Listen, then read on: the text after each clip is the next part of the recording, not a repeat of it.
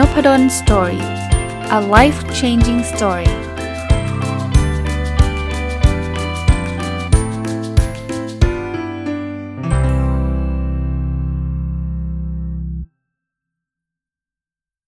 วัสดีครับ ยินดีต้อนรับเข้าสู่นพดล Story พอดแคสต์นะครับ ต้องบอกไว้นิดนึงเนาะตอนนี้เสียงแหบนิดนึงนะครับ เพราะว่าก็ก็จะเริ่มจะเรียกว่าตั้งแต่ปีใหม่ละไอนะครับไอแต่ว่า ตรวจโควิดไม่ติดนะ แต่ว่าพอมาไอแล้วมันมีเสมหะลงคอเนี่ยมันก็จะแบบเสียงก็จะเป็นแบบเนี้ยนะครับเสียงจะแหบแต่ว่าก็พยายามพักผ่อนนะครับพยายามพักผ่อนแล้วก็น่าจะดีขึ้นนะอะวันนี้เนี่ยจะชวนคุยเรื่องเกี่ยวข้องกับาการออกนอกคอมฟอร์ทโซนนะครับเพราะว่ามีเรื่องราวที่ผมได้ทดลองแล้วก็คล้ายๆ เก็บเป็นประสบการณ์ แล้วก็ล่าสุดได้ตัดสินใจทำอะไรบางอย่างนะครับ ซึ่งเดี๋ยวจะเล่าให้ฟังนะครับ ผมเริ่มต้นจากคำว่า comfort zone ก่อน อธิบายความหมายในความในความเห็นของผมเนี่ย comfort zone คือพื้นที่ที่เราแบบสบาย คือพูดง่ายว่ามันไม่มีอะไรต้องน่ากังวล จริง ๆ มนุษย์เราเนี่ย เราออกนอก comfort zone มาตลอดนะ เอาเอาเอาย้อนเวลากลับไปเนี่ย ตั้งแต่ตอนเด็ก ๆ เลยอะเอาเอาชีวิตผมนี่ก็ได้นะ ตอนเด็ก ๆ เนี่ย comfort zone ของเราคือเราเกิดขึ้นมาใช่ไหมเราก็อยู่คุณพ่อคุณแม่นะมีคนเลี้ยงดูเรานะให้นมเรากินให้ข้าวเรากินอะไรเงี้ย ผมผมว่า comfort zone อันแรกที่เราก้าวออกไปคือการไปโรงเรียน ผมจำได้นะ ตอนไปโรงเรียนอนุบาลเนี่ยแม่มาส่งแล้วแม่กลับเลยอะโอ้อยากร้องไห้ แต่วันนั้นน่ะไม่ได้ร้องไห้นะครับ ก็เริ่มรู้สึกว่าเนี่ยมันแบบมันไม่สะดวกสบายไปเลยอะ มันไปเจอใครก็ไม่รู้อะ เพราะว่าเราเคยเจอแต่คุณพ่อคุณแม่เนาะ แล้วอยู่ดีๆไปเจอเด็กคนอื่นเต็มไปหมดเลย เจอครูเจออะไรเงี้ย อันนี้คือการก้าวไปสู่ออกนอก comfort zone แต่ว่าสักระยะหนึ่งเด็กส่วนใหญ่นะ รวมทั้งผมด้วยเนี่ยก็จะชิน เพราะนั้นการไปโรงเรียนเนี่ยมันก็จะกลายเป็น comfort zone อันใหม่ของเรา เพราะว่าเราไปบ่อยๆเข้ามันก็ก็รู้สึกเฉยๆอะ่ะคือรู้สึกแบบก็โอเคอะ่ะนะคราวนี้พอพอเติบโตมาหน่อยจากอนุบาลเนี่ยพอย้ายโรงเรียนนะหลายคนเนี่ยเรียนอนุบาลแล้วก็ไม่ได้เรียนอยู่ที่เดียวใช่ไหมก็ไปโรงเรียนประถมอย่างผมมันก็ย้ายไปโรงเรียนประถม อันนี้ก็คือการออกนอก comfort zone อีกแล้ว ถึงแม้ว่ามันยังเป็นการเรียนเหมือนกันแต่ว่าเพื่อนเปลี่ยนครูเปลี่ยนนะ พอไปอยู่โรงเรียนประถมก็จะเจออีกอีกอีก environment หนึ่งอีกสิ่งแวดล้อมหนึ่ง แต่ก็คงเหมือนกับทุกคนนะ หรือส่วนใหญ่แล้วกันนะเราก็จะกลายเป็น comfort zone อันใหม่ เพราะว่ามันต้องไปทุกวันเนี่ยครับ ยกเว้นช่วงปิดเทอมนะ อยู่ประถมมา 6 ปี เดี๋ยวเปลี่ยนอีกแล้วอย่างผมเนี่ยเปลี่ยนนะ ก็ไปอยู่โรงเรียนมัธยม เพื่อนที่สนิทกันช่วงประถมแบบโบเป็นเงาเลยนะ เดินไปไหนไปไหนด้วยกันเนี่ย รุ่นผมเนี่ย พอออกจากโรงเรียนเนี่ยต้องเรียกว่า เกือบจะไม่ได้คุยกันเลย เพราะว่าเราไม่มีอินเทอร์เน็ต ไม่มี LINE group ไม่มีอะไรเงี้ยเพราะฉะนั้นเนี่ยมันเหมือนแยกกันแล้วแยกกันเลยเลยนะตอนนั้นเนี่ยก็ไปโรงเรียนใหม่ เจอเพื่อนใหม่ เจอครูใหม่ เราก็ struggle struggle ก็คือแบบมันมันไม่ comfortable อะภาษาไทยก็คือมันไม่สะดวกสบายเหมือนเดิม จากที่เดิมเนี่ยเรารู้หมดเลยนะ เพื่อนคนไหนยังไง ครูคนไหนเป็นยังไงนะจะต้องทำอะไรบ้างนะพอไปอยู่โรงเรียนใหม่ทุกอย่างใหม่หมด แต่ก็เหมือนเดิมนะครับ ก็กลับมาก็กลายเป็นคอมฟอร์ทโซนนั้นใหม่ของเรา ผมอยู่โรงเรียนมัธยม เดาได้นะคือคือตอนม .3 ผมก็ไม่ได้ออกไปนะ ผมก็เรียนจนจบ ตอนนั้นเรียนเรียนที่มัธยมเนี่ย ก็มหาวิทยาลัยอีกแหละเห็นไหมชีวิตเราเนี่ยมันมันมีจังหวะให้ให้ออกนอกคอมฟอร์ทโซนไปเรื่อยๆ เข้ามหาวิทยาลัยเนี่ย ผมเคยเล่าให้ฟังแล้วนะ ในนพดลสตอรี่พอดแคสต์เนี่ย วิธีการเรียนการสอนมันไม่เหมือนเดิมเลย ไปเทอมแรกๆเกรดตกเลยครับ จากคนที่แบบเกรด 3.7 3.8 ตอนเรียนมัธยมพอไปมหาวิทยาลัยเทอมแรก 2.6 ทั้งนั้นจริง ๆ เราขยันไม่แพ้ตอนเรียนมัธยมเลยนะเผลอๆจะขยันมากกว่าอีก แต่เราเราจักทางไม่ถูกอะ่ะ เพราะว่ามันเป็นสิ่งใหม่นะเพื่อนตอนตอนเรียนมัธยมก็กลุ่มหนึ่งเตะบอลเฮฮากัน ตอนเรียนมหาวิทยาลัยก็อีกกลุ่มหนึ่งก็ก็เป็นเพื่อนที่ดีนะ แต่คนละแบบกัน ก็เรียนเก่งกันทุกคนที่มหาวิทยาลัยก็แบบโอ้ทุกคนก็อ่านหนังสือกันอะไรเงี้ยซึ่งก็สักพักอะพอสักพักเราก็จะเริ่มชินกับชีวิตมหาวิทยาลัย แต่ยังไม่ชินดีนะสปีในมหาวิทยาลัย ออกอีกแล้ว ไปทำอะไรครับทำงาน เคยทำงานไหมไม่เคยเลยจำได้ไปออฟฟิศวันแรก ๆ นี่ ไม่รู้ทำตัวไม่ถูก ว่าฉันจะต้องเดินไปไหนยังไง นั่งอยู่ที่โต๊ะก็เบื่อเบื่อ เพราะว่าหัวหน้าก็เขาก็แหมเด็กปริญญาตรีจบใหม่เขาจะ ไม่ได้แบบเอางานไปทำเดี๋ยวนี้อะไรเงี้ยมันก็แบบชิวๆงงๆ ไม่รู้ทำอะไร เขาก็จะค่อยๆแอดไซน์นะ พอทำงานของผมนะทำงานมาปีหนึ่งไปเรียนต่อเมืองนอกอีกแล้วอันนี้ก็อันใหญ่เลยออกนอกแบบนอกคอมฟอร์ทโซนครั้งใหญ่เลยเพราะอะไร เพราะเราเคยอยู่ในประเทศเราตั้งแต่เกิดจนอายุ 20อะ20 กว่าด้วยนะ แล้ววันหนึ่งเราต้องไปใช้ชีวิตอยู่ต่างประเทศคนเดียว คือจริงๆก็มีเพื่อนอยู่ต่างประเทศแหละ แต่ว่าเราต้องดูแลตัวเองต้องห่างไกลจากคุณพ่อคุณแม่อะไรเงี้ยไม่เคยออกจากประเทศไทยนานขนาดนั้น อาจจะเคยมีไปเที่ยวอยู่ครั้งหนึ่งอะไรเงี้ย แต่ว่าต้องไปอยู่ในอเมริกาโอ้วันนี้ต้องปรับตัวสักสักพักหนึ่งอยู่มา 2 ปี กลับมาเมืองไทยทำงานตอนนี้ทำไปเรื่อยๆแล้วเริ่มเริ่มเข้าสู่ comfort zone สำสำหรับผมเนี่ยคือ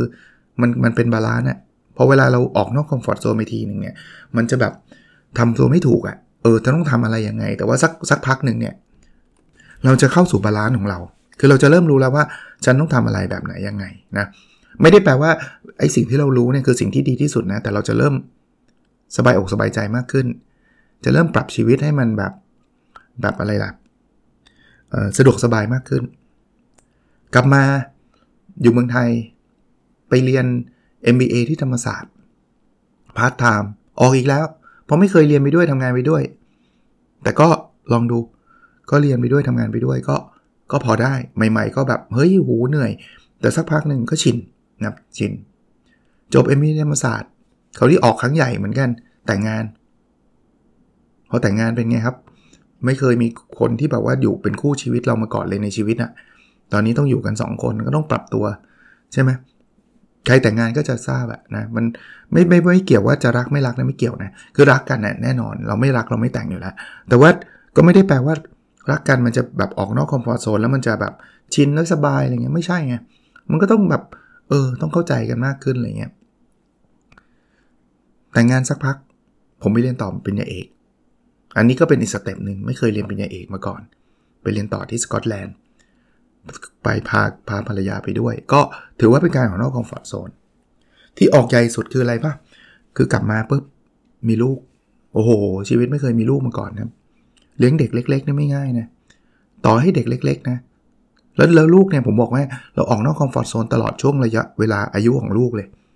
เลี้ยงตอนหนึ่งขวบเนี่ยไม่เคยเลี้ยงมาก่อนจะทำยังไง เขาไม่กินนมนี่เป็นเรื่องเป็นราวนะกินแล้วไม่ถ่ายนี่คือแบบประเด็นเลยนะ เฮ้ยฉันทำยังไงเขาถ่ายฮะ เข้าโรงเรียนลูกเข้าโรงเรียนทำไงอะ่ะ เป็นหวัดทำไงอะ่ะ โอ้คือแบบเยอะ จนลูกวัยรุ่น มันก็เป็น comfort zone อันใหม่ของเราอีก เพราะว่าเราก็ไม่เคยเลี้ยงลูกวัยรุ่นเนาะ เราเคยเลี้ยงลูกที่แบบเด็ก ๆ พอเลี้ยงจนจะชินแล้วโตอีก สังเกตไหมชีวิตเราเนี่ย มันมันจะมันจะพาเราไปจุดที่เราจำเป็นที่จะต้องก้าวออกไป ประเด็นมันคืออยู่ตรงนี้ ตอนเราก้าวออกไปเนี่ยเราอยากออกหรือเปล่า ที่ผมเล่ามาทั้งหมดนะตั้งแต่เข้าโรงเรียน ตั้งแต่ทำงานไปเรียนต่อ แต่งงานมีลูกเนี่ย มันเป็นคอมฟอร์ทโซนที่ผมเต็มใจที่ก้าวออกไป คือคือผมไม่มีความคิดว่า เอาละฉันเรียนแค่ประถมแล้วฉันจะเลิกเรียนละฉันไม่เรียนมัธยมไม่เคยมีความคิดนั้น เราอยากไปเรียนมัธยม เรียนมัธยมเราก็อยากเข้ามหาวิทยาลัย เข้ามหาวิทยาลัยเราก็อยากทำงานทำงานเราก็อยากเรียนต่อ เรียนต่อเรามีแฟนเราก็อยากแต่งงาน แต่งงานเราก็อยากมีลูก คือคือทุกสเต็ปในการก้าวออกไปจากคอมฟอร์ทโซนของผมนะ เป็นการก้าวที่ผมเต็มใจที่จะก้าวแน่นอน พอตอนก้าวไปครั้งแรกๆอะ่ะมันจะเป็นอะไรที่แบบหา balance ใหม่โอ้ยทำยังไงดีมีลูกเนี่ยบริหารจัดการเวลาไม่ง่ายนะทำงานก็ต้องทำเลี้ยงลูกก็ต้องเลี้ยงอะไรเงี้ยแต่มันจะทำได้ครับตาบใดก็ตามเนี่ยที่เราเราเรามีความอยากที่จะก้าวออกไปเนี่ยมันจะไม่ยาก คราวนี้สิ่งที่อยากจะเล่าต่อฝากต่อให้ให้ฟังต่อคือ ผมก็ทำงานมาเป็นอาจารย์แต่ตอนตอนเป็นอาจารย์นี่ก็ถือว่าออกนอกคอมฟอร์ทโซนนะเพราะแต่ก่อนเป็นวิศวกร แล้ววันหนึ่งก็ลาไปเรียนต่อเมืองนอกใช่ไหมแล้วกลับมาเป็นอาจารย์ถามว่าเคยเป็นอาจารย์มาก่อนไหมไม่เคย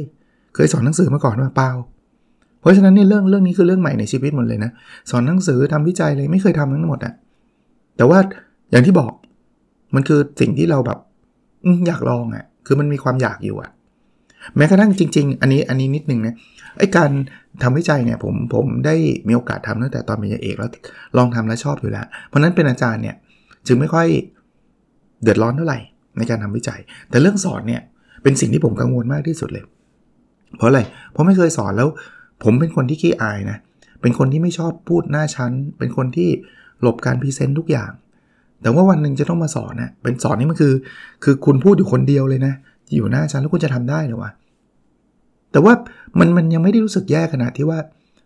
โอ้ยฉันเกลียดมันอะไรเงี้ยผมก็ออกมาแล้วก็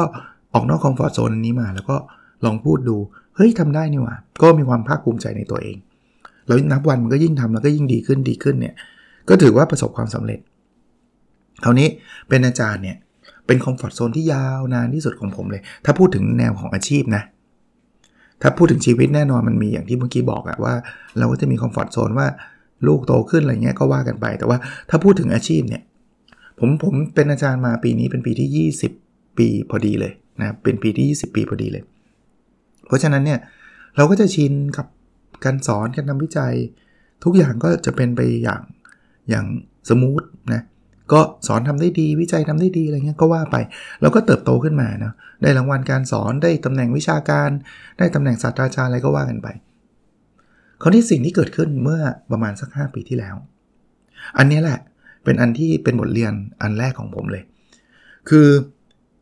มาถึงจุดหนึ่งเนี่ยก็เริ่มมีโอกาสนะคนก็จะเรียกว่าอะไรนะให้เกียรตินะครับ ว่าอาจารย์เก่งอาจารย์มีความรู้อะไรเงี้ย เขาก็จะเริ่มเชิญผมไปทำงานเกี่ยวกับงานบริหาร คือส่วนตัวนะ เคยพูดกับตัวเองว่าไม่ชอบงานบริหารถามว่าทำไม เพราะว่าเคยทำแล้ว เป็นคนที่แบบไม่ค่อยชอบอะให้ผมทำวิจัยให้ผมสอนหนังสือนี่ไม่มีปัญหาเลย แต่ให้มาทำทำงานบริหารเนี่ยนะ มันจะอึดอัด มันไม่ happy อะมันแบบไม่รู้สิ คือคือรู้สึกแบบอไม่ค่อยชอบนะ แต่คราวนี้วันนั้นเนะ่ยเมื่อสักประมาณ 4หปีที่แล้ว ก็มีโทรศัพท์มา บอกว่าอยากให้อาจารย์รับตำแหน่งอันหนึ่งนะซึ่งขออนุญาตปิดตำแหน่งไว้แล้วกันนะ เดี๋ยวจะกลายเป็นว่าตำแหน่งนี้ไม่ดี จริงๆเป็นตำแหน่งที่มีเกียรตินะจำได้ว่าตอนวันที่รับตำแหน่งมีคนมา congratulation เต็มไปหมดเลยนะครับ เข้าไปปุ๊บเนี่ย อันนี้เป็นการออกนอกคอมฟอร์ทโซนแบบแบบอาจจะเป็นครั้งแรก ๆ เลยนะ ว่าออกไปแบบไม่ได้อยากออกแต่ออกไปเพราะอยากรู้ คือคือที่ผ่านมาในอดีตเนี่ย เวลาจะทำอะไรสักอย่างเนี่ยที่เราไม่เคยทำเนี่ยมันจะเป็นอะไรที่แบบเราอยากทำแต่ไม่แค่แค่ไม่เคยทำเราเราเราอยากจะเรียนต่อแต่เราไม่เคยไปเรียน เราอยากไปเมืองนอกแต่เราไม่เคยไป มันจะเป็นลักษณะแบบนั้น ซึ่งทุกครั้งที่ผ่านมามันก็ปรับตัวได้หมดเลย ครั้งนี้เป็นครั้งแรก ๆเลย ที่แบบไม่ได้อยากแล้วรู้รู้ตัวเองด้วยนะว่า จริง ๆตำแหน่งพวกเนี้ยไม่ใช่ตำแหน่งที่เราชอบเลย แต่ก็อยากรู้อะ ว่าถ้าออกไปแล้วอะมันจะเป็นยังไง ต้องบอกว่าเป็นบทเรียนครั้งยิ่งใหญ่มากเลย เพราะว่าอันนี้ต้องใช้คำว่าทุกข์ได้เลยครับ ออกไปแล้วไม่มีความสุขเลยนะครับ ทั้งทั้งที่จริงๆไม่ได้มีอะไรเลวร้ายเลยนะครับ อย่างที่บอกตำแหน่งก็มีเกียรติเนาะ แล้วก็คนที่ร่วมทำงานในโต๊ะเดียวกันเนี่ยที่ประชุมเดียวกันเนี่ยถ้าบอกชื่อโปรไฟล์มานะบอกไม่ต้องบอกโปรไฟล์เราบอกแค่ชื่อเนี่ยท่านรู้จักทั้งประเทศอะ คือแต่ละท่านเนี่ยเป็นคนที่ระดับอันดับหนึ่งหนึ่งของประเทศทั้งนั้นเลยซึ่งจริง ๆ ฟังรูปฟังแบบนี้เนี่ย เราน่าจะ happy จริงไหมโอ้โหอาจารย์อาจารย์มีโอกาสไปเจอคนระดับนี้นึกภาพออกไหมซึ่งจริงนะผมก็รู้สึกมีเกียรตินะรู้สึกเป็นเกียรติอย่างยิ่ง แต่ผมไม่แฮปปี้เลย คนเหล่านี้เป็นคนที่ดีมากนะครับ เป็นคนที่ให้เกียรติทุกคนเลยนะครับ ไม่ไม่มีใครที่มาบูลลี่ ดูถูกเหยียดหยามไม่มีเลย เป็นคนที่นิสัยดีมากๆด้วย ซึ่งจริงไม่ควรมีไม่ควรมีอะไรที่จะทำให้ผมรู้สึกอับเซตถูกปะแต่ผมอับเซตเพราะอะไรรู้ปะเพราะผมรู้สึกว่าผมไม่ได้ช่วยอะไรเขาได้เลย ถามว่าทำไม เพราะว่าสิ่งที่เขาเลือกผมไปเนี่ย ผมไม่ได้มีความเชี่ยวชาญ เขาอาจคนคนที่เขาเลือกผมไปเนี่ยเขาอาจจะมองว่า ผมเป็นคนเก่ง อยากให้ผมไปช่วยทำโน่นทำนี่ แต่จริง ๆ แล้ว มันไม่ใช่ฟิลผมอะเออ แบบนั้นแล้วกัน เพราะฉะนั้นทุกครั้งที่ไปประชุมผมก็จะรู้สึกแบบอึดอัด เพราะข้อที่ 1 ผมไม่ได้เชี่ยวชาญเรื่องนั้น แล้วเราก็รู้สึกว่าเราจะถ่วงเขาเพราะว่าคือคือเราก็ไม่ได้แบบเก่งอะไรเรื่องนี้เนาะให้ผมออกความคิดเห็นผมก็ไม่รู้จะออกอะไร แต่ทำงานได้นะ คือเขาก็แบ่งกลุ่มย่อยกัน ผมก็ผมทำทุกทุกทุกอย่างที่ควรจะทำแล้วก็เป็น อาจารย์หลายคนหรือว่าคนที่อยู่ในที่ประชุมนั้นหลายคนเนี่ยก็รู้จักกันดีนะรักกันดีอะพูดง่ายๆแต่อึดอัด แต่เขาไม่รู้นะว่าผมอึดอัดนะครับ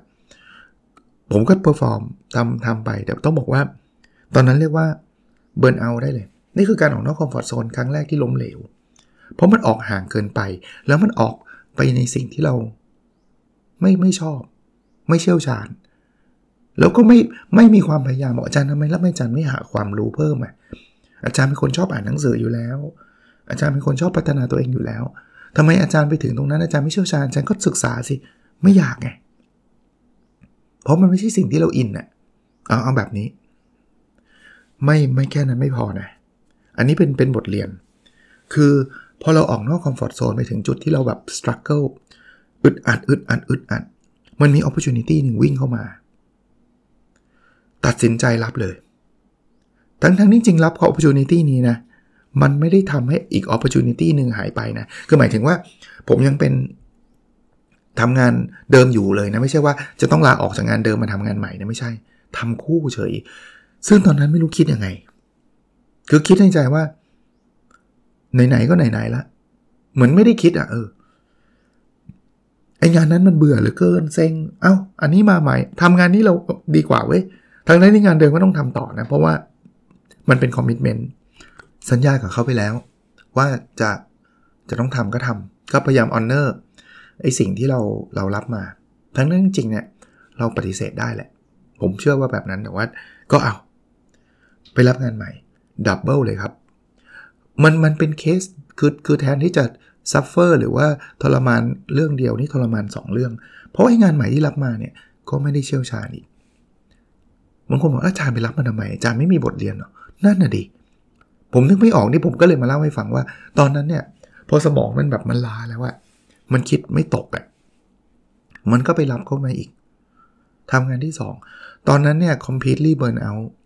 เบิร์นเนี่ยมันมีอยู่2งอาการนะ อาการแรกคือเวลามันไม่มีเลยครับ ผมจำได้ผมแทบไม่ได้กินข้าวเที่ยง เพราะว่าวิ่งรอกงาน 2 งานเนี่ย นี่ไม่นับงานประจำที่ผมยังทำอยู่นะ งานเป็นอาจารย์มหาวิทยาลัยผมยัง perform ทุกอย่างเหมือนเดิมนะซึ่งมันก็หนักอยู่แล้ว แต่งาน 2 งานที่เป็นงานที่ผมไม่ชอบ เป็นงานที่แบบไม่ไม่ไม่ชอบไม่ใช่ไม่ชอบอย่างเดียวไม่ถนัดด้วย เพราะฉะนั้นเนี่ยมัน burn outเพราะว่าเวลามันน้อยมาก เวลาไม่มีเลย อันที่ 2 คือมันมันอึดอัดจากมันไม่ใช่แค่ร่างกายไงมันจิตใจด้วยไง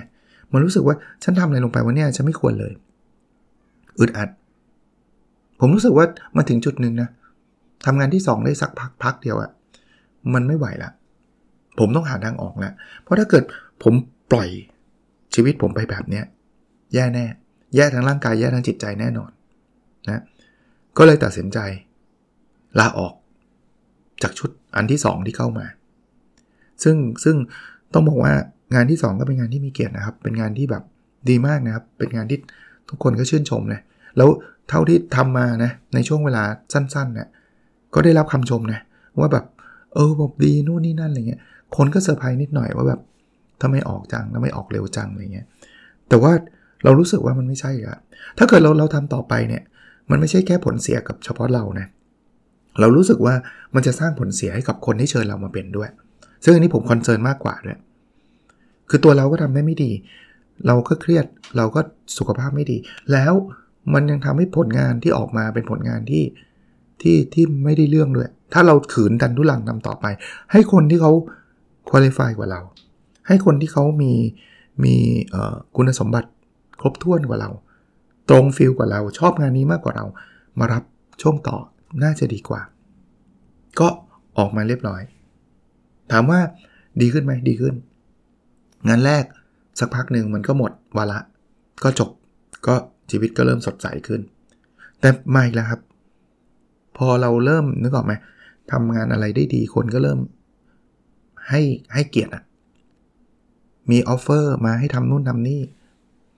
ตอนนั้นก็เหมือนจะยังไม่เข็ด คือจริง ๆ อันนี้อันนี้ไม่ได้แบบว่า อันนี้เราตระหนักรู้แล้วล่ะว่าเราไม่ชอบงานแบบนี้เนาะ แต่ว่า อันนั้นมันเหมือนจับพลัดจับผลูแล้วกันเนาะว่าก็หลุดไปทำงานประเภทนี้อีกแล้วคืออยู่ดีๆก็มีคำสั่งตั้งมาอะไรเงี้ยซึ่งซึ่งไม่ชอบเลย แล้วก็เหมือนเดิม คือเวลามันอันอันนี้เป็นเวลาเละเทะมาก สมมุติว่าผมนัดสอนองค์กรวันพรุ่งนี้เนี่ยอยู่ดีๆเนี่ยจะต้องทำงานเนี้ยเป็นงานด่วนพรุ่งนี้พอดี ผมต้องไปตามแคนเซิลคนอื่นเขาเต็มไปหมดนะซึ่งผมว่าชีวิตแบบนี้ผมไม่แฮปปี้ละอันนี้ผมก็ไปบอกเขาว่า ผมไม่ผมไม่ทำนะทั้งนั้นนี่จริงเป็นงานที่ถ้าเป็นท่านอื่นๆเนี่ยคงคงแบบอยากทำเลยแหละ ซึ่งเป็นงานที่มีเกียรตินะคนก็ให้เกียรติผมนะก็แฮปปี้ ไม่ใช่แฮปปี้หมายถึงว่าเขาเขาก็คิดว่าผมน่าจะช่วยเขาได้ ซึ่งผมบอกให้ผมช่วยช่วยได้ แต่ไม่ใช่ไม่ใช่บทบาทแบบนี้ ก็จบไป หลังจากนั้นก็คล้ายๆ คิดอยู่ในใจว่าเราคงไม่ทำงานประเภทนี้ละคราวนี้มาถึงจุดหนึ่งครับ ผมขอย้อนกลับเวลากลับไปนิดหนึ่งว่า ผมเรียน MBA ที่ธรรมศาสตร์เป็นสิทธิ์เก่า แล้วก็ผูกพันกับองค์การองค์กรมาผูกพันกับโครงการมาตลอด แต่ก่อนเคยทำงาน เป็นหน้าหน้าที่ตำแหน่งบริหารเป็นรองผู้อำนวยการโครงการมา 4 ปีมั้งก็ก็ทำงานอยู่ช่วงหนึ่งนะครับ เจ้าหน้าที่ที่โครงการก็รักกันดีนะครับ รู้จักกันดี หลังจากที่หมดวาระไปตอนนั้น พร้อมกับท่านผู้อำนวยการโครงการเนี่ยเขาไม่ได้รับตำแหน่งอีกตอนนั้นเนี่ยก็ทางทีมบริหารทางเจ้าหน้าที่เขาก็อยากให้ผมรับตำแหน่ง ซึ่งผมผมเคยเล่าให้ฟังแล้วว่าผมไม่ชอบงานบริหาร ก็บอกเจ้าหน้าที่ว่า ไม่อยากยังไม่อยากทำยังไม่อยากทำแล้วก็ตอนหลังก็บอกเขาว่า เอาไว้ให้ทำได้ตำแหน่งศาสตราจารย์ก่อน ซึ่งมันก็พูดไว้ให้มันแบบยาวๆไว้ก่อนอะ่ะเพราะตอนนั้นยังโอกาสได้ศาสตราจารย์มันก็ไม่ใช่ง่ายๆใช่ปะ่ะก็บอกเขาไว้แบบนั้นจนกระทั่งผมได้ตำแหน่งศาสตราจารย์ก็ทวงผมตลอดเนี่ยอาจารย์มาเป็นหมออหน่อยอะไรเงี้ย ผมก็แบบไม่อยากอะ่ะใครเชิญผมก็ไม่เป็น จนถึงวันนี้ครับ เมื่อประมาณปลายปีที่ที่ผ่านมานี่เองเนาะก็ ตำแหน่งผออก็ว่างลงอีกแล้ว ซึ่งทุกครั้งที่ว่างลงเนี่ยผมก็มีความรู้สึกกิลตี้นะว่าแบบ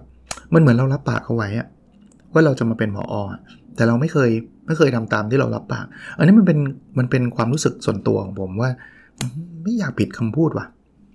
แต่ก็รู้สึกรู้สึกกับตัวเองนะว่าแต่เราไม่ชอบว่ะ แต่สุดท้ายนะช่วงปีใหม่นี้เองครับเป็นช่วงที่ผมนั่งก่อนปีใหม่ นั่งตกผลึกนะว่าแบบ แต่คราวนี้อาจจะไม่ได้เหมือนกับทุกคราวที่ผ่านมา คือมันเป็นการออกนอก comfort zone อีกครั้งเหมือนกัน แต่ว่ามันเป็นการออกนอก comfort zone ที่เรามีความอยากทำมากกว่าอื่น คือในในบรรดาตำแหน่งบริหารนะ ถ้าผมจะต้องเป็นนะตำแหน่งนี้จะเป็นตำแหน่งเดียว ที่ผมรู้สึกดีที่สุด ไม่ให้เป็นคณะบดีก็ไม่เอานะ ให้ให้เป็นตำแหน่งอื่นๆ ก็ไม่เอานะ ที่เป็นตำแหน่งบริหาร มันเหลือตำแหน่งนี้อาจจะเป็นเหตุผลเพราะว่าความผูกพันกับโครงการในฐานะสิทธิ์เก่า ในฐานะที่เคยเป็นรองผู้อำนวยการ ความผูกพันกับเจ้าหน้าที่กับลูกศิษย์ในโครงการทั้งสอนมาตลอด 20 ปี มันมันเป็นอะไรที่แบบเออเราก็อยากทำให้องค์การโครงการเรามันดีขึ้นนะไม่มีใครเชื่อนะครับว่าผมจะรับตำแหน่งนี้ คือเอาเป็นว่าเขาแทบจะไม่ได้ทาบทามผมเลยเพราะเขารู้ว่าทาบทามไปก็เท่านั้น แต่มาถึงจุดหนึ่งเนี่ย ก็ก็มีรุ่นพี่นะเขาก็บอกว่า เอ้ย มาเป็นเถอะเดี๋ยวอะไรเงี้ยเขาก็คงทับทามไปงั้นอะเขารู้ว่าผมปฏิเสธอยู่แล้วแหละ ผมปรึกษาภรรยาบอกเอาไง ภรรยาบอกเอาเอาให้แน่นะ ถ้าเป็นแล้วก็ต้องเป็นเลยนะ ไม่ใช่เป็นแล้ว เดี๋ยวอีกอีกไม่นานลาออกมันก็ไม่ไม่ไม่งามนะ ผมก็เลยบอกว่า นี่นี่คิดใช้หลักการคิดแบบเจฟเบโซคิดนะ คือไม่ได้ไม่ได้ลอกอะไรเข้ามาหรอก แต่เคยอ่านหนังสือนะเขาบอกให้เราเวลาเราตัดสินใจไม่ได้นะว่าเราจะทำไม่ทำอะให้เราคิดว่าตอนเราอายุ 90อะแล้วเราย้อนกลับมานะเวลาเนี้ยเราจะเสียดายที่เราทำหรือเสียดายที่เราไม่ทำผมก็จินตนาการว่าตอนผมอายุ 90เนาะซึ่งตอนนั้นผมไม่ได้เป็นผอโครงการแล้วล่ะ ถ้าผมปฏิเสธ opportunity นี้เขาคงไม่มีใครเชิญผมอีกอะเพราะว่าเขารู้อยู่แล้วเชิญกี่ครั้งก็ไม่ทำไม่ทำเขาก็ไม่อยากเชิญอะผมจะรู้สึกยังไง หรือถ้าเกิดผมรับตำแหน่งแล้วผมทำอะ แล้วมันเกิดมันทำได้ไม่ดีทำแล้วมันไม่เวิร์กแล้วตอน 90 ผมจะรู้สึกไง ผมตอบตัวเองได้ว่า เออผมจะรู้สึกเสียดายมากกว่าถ้าเกิดผมไม่ได้ทำก็เลยใช้หลักการตัดสินใจเนี้ยทำครับ ตอบรับนี่คือ คือคนทับทามนี่งงนะว่าแบบเฮ้ยตอบรับ แล้วทุกคนก็จะแบบงงมากว่าทำไมผมทำอะไรเงี้ยก็ มาเป็นบทเรียนนะครับ เล่าเล่าสู่กันฟังแล้วกันนะ ตอนนี้ก็เลยมารับตำแหน่งผู้อำนวยการโครงการ MBA ของมหาวิทยาลัยธรรมศาสตร์นะ มีอะไรหลาย ๆ อย่างที่อยากทำให้กับโครงการนะครับ แล้วก็ก็เลยเป็นที่มาที่ไปที่ผมเล่าให้ฟังนะ ผมจะจัดพอดแคสต์ MBA Weekly ซึ่งจะเป็นการให้ความรู้ทางด้านบริหารธุรกิจกับคนที่ฟังนพดลสตอรี่ด้วยนะครับ จะเชิญตัวเองจะพูดด้วยนะ แล้วก็จะเชิญ อาจารย์เชิญสิทธิ์เก่าเชิญผู้รู้ต่างๆ มาเล่าให้ฟังนะครับ ก็คงเป็นประโยชน์กับคนฟังนะไม่มากก็น้อยนะจะจัดได้นานแค่ไหนก็ไม่รู้นะ เพราะว่าการสัมภาษณ์เนี่ยมันมันทำไม่ง่าย เพราะว่ามันต้องหาเวลาตรงกัน ปกติน้องพูดอนสตอรี่จะสังเกตว่า 80-90%ผมพูดเอง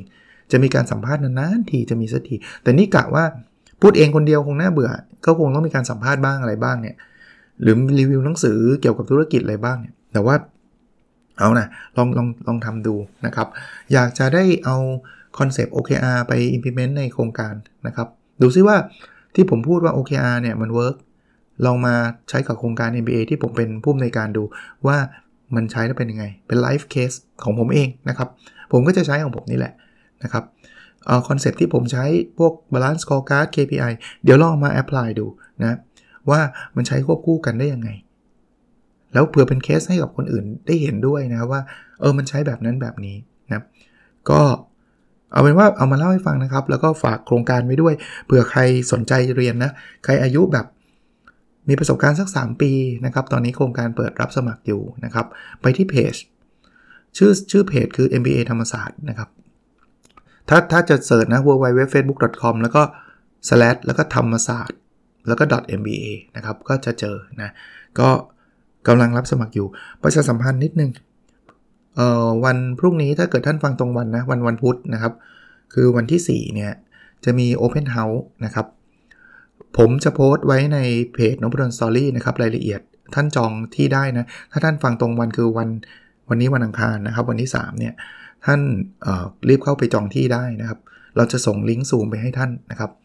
เผื่อจะฟังได้ ถ้าท่านที่แบบว่าโอ้ยผม 50 แล้วอาจารย์ ผมไม่เรียนแล้ว ก็แชร์ให้กับลูกน้องได้นะครับ ฝากไว้ด้วยนะครับ เผื่อว่ามีใครอยากเรียน ผมก็อยากจะทำโครงการนี้เพื่อที่จะทำให้สร้างผู้บริหารรุ่นใหม่ สร้างคนที่อยากเป็นผู้ประกอบการ ให้มีความรู้ทางด้านการบริหารมากขึ้นนะครับ ก็ก็ลองดูครับนะว่าจะจะตอบโจทย์ได้มากน้อยแค่ไหนนะครับ ฝากด้วยนะครับ โอเคครับ วันนี้คงประมาณนี้นะครับ แล้วเราพบกันในสดถัดไปครับ สวัสดีครับ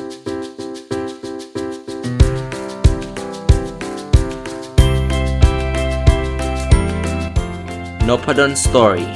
a life changing story